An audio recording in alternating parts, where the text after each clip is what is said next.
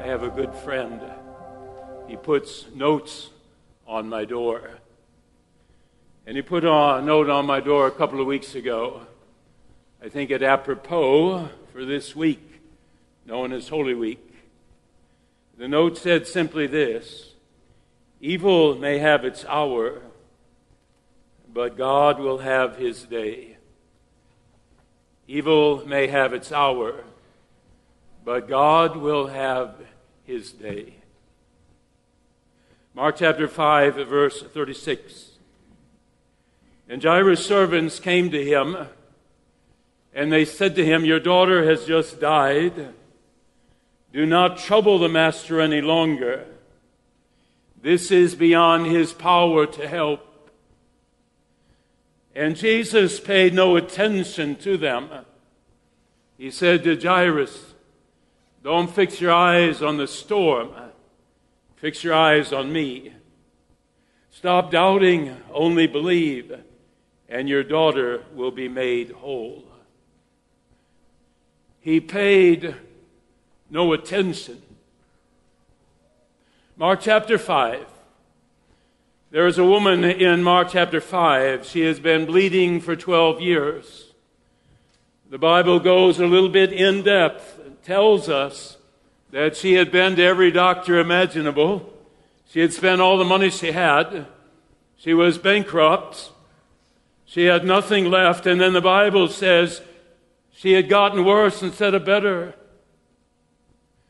there comes a man into her town, into the marketplace, and her family is looking at her and saying to her, Where are you going? And she's got her cane with her and she staggers to the door and she says, Well, Jesus is in the marketplace. I'm going to go see him. And her husband and her children said, You're not going anywhere. If you go out in that marketplace, you'll be knocked down and they'll trample you to death. You're not going anyplace. And this dear lady who had been suffering this illness for 12 years and maybe was down to 80 pounds, she looks at her family and she paid no attention to them. Why didn't she pay any attention to them? Because Jesus is in the marketplace. We don't have him dead on the cross yet. We don't have an empty tomb. But this woman uh, said, Jesus is in the marketplace. And every miracle he has ever done uh, is proof and evidence that he is the Son of God. I shall go to him. And she goes into that marketplace and she's jostled by the crowd, but she manages to remain standing. And God opens the waters of the Red Sea, namely that crowd in that marketplace and allows this woman to get close enough to Jesus to reach out her hand, touches his robe, touches his robe. And instantly, after 12 years of illness, she is healed. There were hundreds around him. Jesus beckons the question, Who just touched me? His disciples say, Jesus, are you out of your mind? You got 100 people around you. They're all touching you. Jesus paid no attention to them. He paid attention to one person, that woman. You touched me. She said, Indeed, I did, trembling as she spoke the words.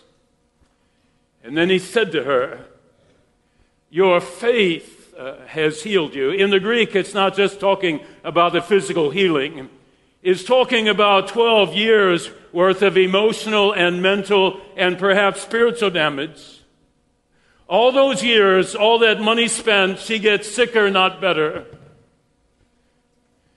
And when she's healed, Jesus said, You're not going to have post traumatic stress syndrome. You're not going to be waking up in the middle of the night with nightmares about your illness and whether it's going to come back or not. Your faith has healed you completely. Mentally, emotionally, physically, your faith has healed you. Parents, I couldn't help but notice that when your children were walking in, it was your child, sorry, it was your child that you were looking at. God bless the other children, but it was your child that you're looking at. And when your children are over there singing, it's your child that you're looking at. Jesus has a situation. Jesus has 7.8 billion uh, people on this planet. And he looks at every single one of them. I've often prayed for families. And when I pray for them, I sit and say in their presence, Dear Lord, be with Mary and be with Sam, as if they were the only two people on this earth. Where they are going through be with them as if they were the only ones that you had to be concerned about? Prayed that so many times, and guess what he does? That's exactly what he does. When you're omniscient, you can do that. When you've created the universe, you can do that. When you love the world so much, you send your son to die on that cross, you can do that. While Jesus is talking to the woman, Jairus' servants come. And Jesus sees them coming, talking to the woman, but he sees them coming. And he sees the looks on their face, and all of a sudden Jairus turns, and he sees the looks on his servant's face. They do not have to say anything, he knows. They don't have to say anything, he knows. He knows his daughter has died. And he lowers his head and he turns and he begins to walk away. Jesus stops him. He said to Jairus, Pay no attention to the news. Stop doubting. Only believe. Your daughter will be made whole. That's an intriguing phrase. Jesus paid no attention because Jesus paid attention to everything and everybody. He paid attention to lepers whom everyone else shunned. He paid attention to a crippled man lying at a pool for some 38 years. He could never get into the water first, and only the one getting in first could be healed. Hundred people around that pool, Jesus pays attention to one. Even as you pay attention to your child as they're processing in on Palm Sunday, pays attention to the man he pays uh, attention to little children who want to get close to him. And the disciples are trying to shoo them away, and Jesus says, Leave them alone. Let the children come to me. I want to put God's blessing on them. There's a Samaritan woman. No one pays attention to her in Sychar except to gossip about her. And who wouldn't? She's been married one, two, three, four, five times. And this dear lady, five different times, she has been told by her husband, I want you to leave my house.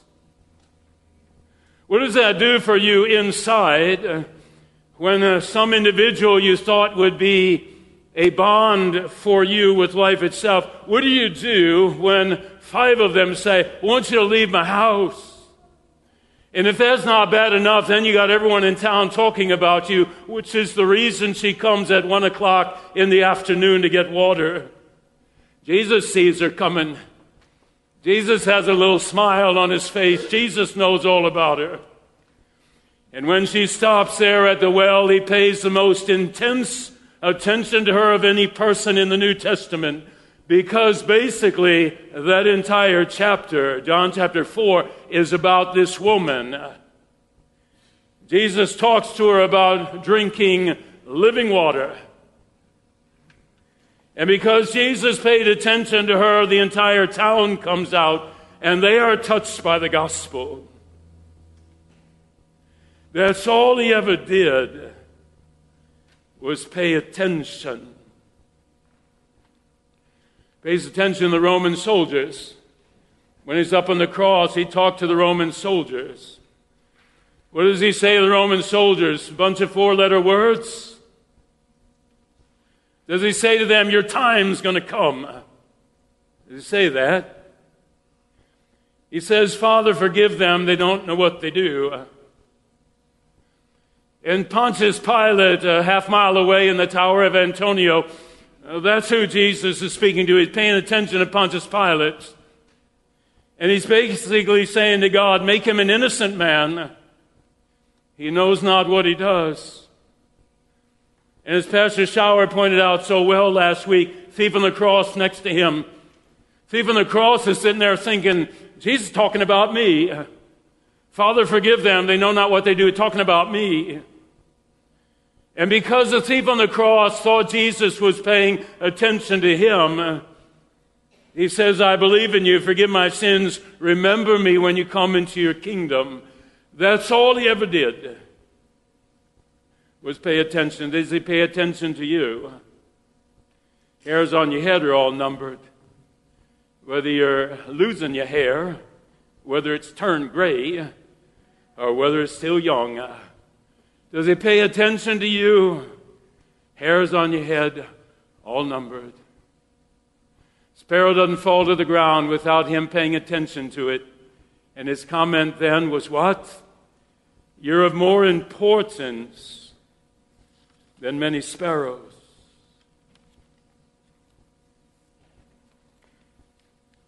Pay no attention. Video points it out well when he comes into the holy city. They expect him now to be their earthly king.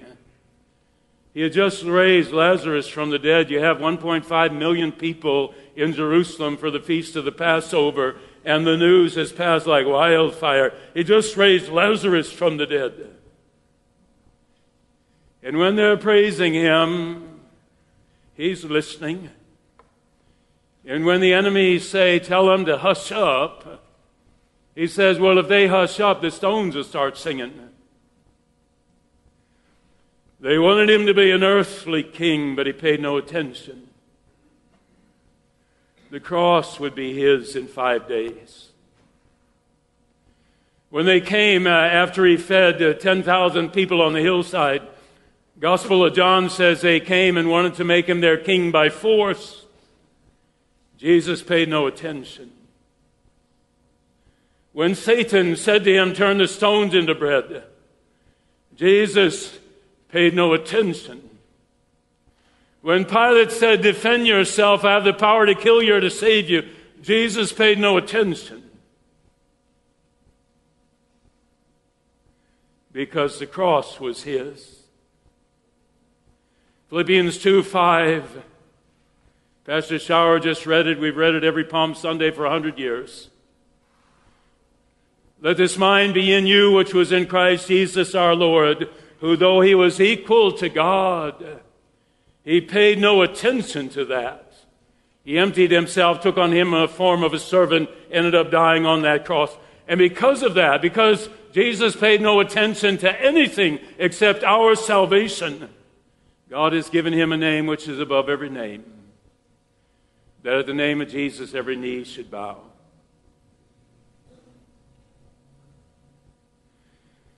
When the voices came to Jesus of defeat and fear and accusation and criticism, Jesus turned a deaf ear. When Satan was kneeling on his back, whispering in his ear in the Garden of Gethsemane, Don't go to the cross, Jesus paid no attention. And Jesus says this to us. Pay no attention to the way the world is. If someone uh, brings against you a wrong comment, uh, you make a right comment. If someone brings against you a tear you down comment, you make an upbuilding comment. If someone uh, brings against you a life defeating comment, you give back a life building comment. You and I hear the voices all the time, uh, from when we're young to when we're old. You're going to try out for the football team. You're so small, you ain't going to make the football team. You want to go on to college? No one in our family's ever gone on to college. Look at your grades, you'll never make it. Your wife has cancer. You have two young children, and you're foolish enough to say that you believe in God? You're going to be a missionary? You're going to take two years off of work and join the missionary league over there in New Guinea? Are you out of your mind? We have the comments for a lifetime. We, like those who come against us, we're often critical, we're often judgmental, we're often pointing fingers. It's never us, it's always them. And what does our Lord say? If I have put something in your mind and heart and you've brought it to me in prayer, then trust the direction that I lead you. Trust that I'll be with you. I talked to one of our members this past week. She's scared to death. Why? Because she's going to be a mother for the first time. And she's, I'm, I'm scared to death. I, I don't think I'm going to be a good mother. Talked to an individual who's got a wedding set up later this year, and he's getting the infamous wet feet. I don't know if, I don't know if I can do this. The Studnickas, I know you're listening. God be with you down in Atlanta, Georgia. The Studnickas uprooted everything and moved down there. And she was here last week uh, with Pastor Shaw and myself, just shedding volumes of tears because this congregation has come to mean so much to her. Raquel, uh, God has you where He wants you. Kent, God has you where He wants you. When the voices come and they say to you, You're not much. When the voices come and say to you, You need to get off this path because you'll never make it. Who do you pray to? Do you pray to the voices of humanity or do you pray to God Himself? And if you pray to God Himself, your territory is safe. He just didn't die on the cross that you and I could have everlasting life, which is the most important thing ever. He died on that cross so that while you live on this earth, the Spirit is not a fear. He did not give you a spirit of fear. He gave you a spirit of power, of love, and of self control. Self control over what? The voices that come. The voices that fill you with fear or worry or shame or guilt or hatred or anger. He comes to still the voices. Closing word. Day before he dies, says to his disciples, John 16 33, in this world there always be storms. Then he says, Pay no attention to the storms, because I'm in the storm with you, and I've already overcome it. Pay no attention to the storm. Does anyone here not have storms? You're in the house of God. Thou shalt not lie. Does anyone here not have storms? Health, relationships, finances. Anyone here not have storms? When David wrote what he did, Psalm 118, 24, he said, When I wake up in the morning, these words come out of my mouth. This is a day that God has made. I'll pay no attention to the storm. This is a day that God has made. I will rejoice and be glad in this day because the circumstances are in His hands. What do I wish for you during Holy Week? I wish for the two most important things in your life faith and family and friends that He's given you. And if you have those two things, You'll have family and friends that are encouraging you while others do not. And if you have the first thing, faith, then you have the greatest weapon that mankind shall ever receive. Your attention will be to the one who died on the cross. Your attention will be to the empty tomb.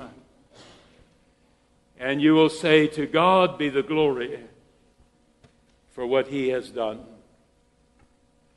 In our Savior's name, amen.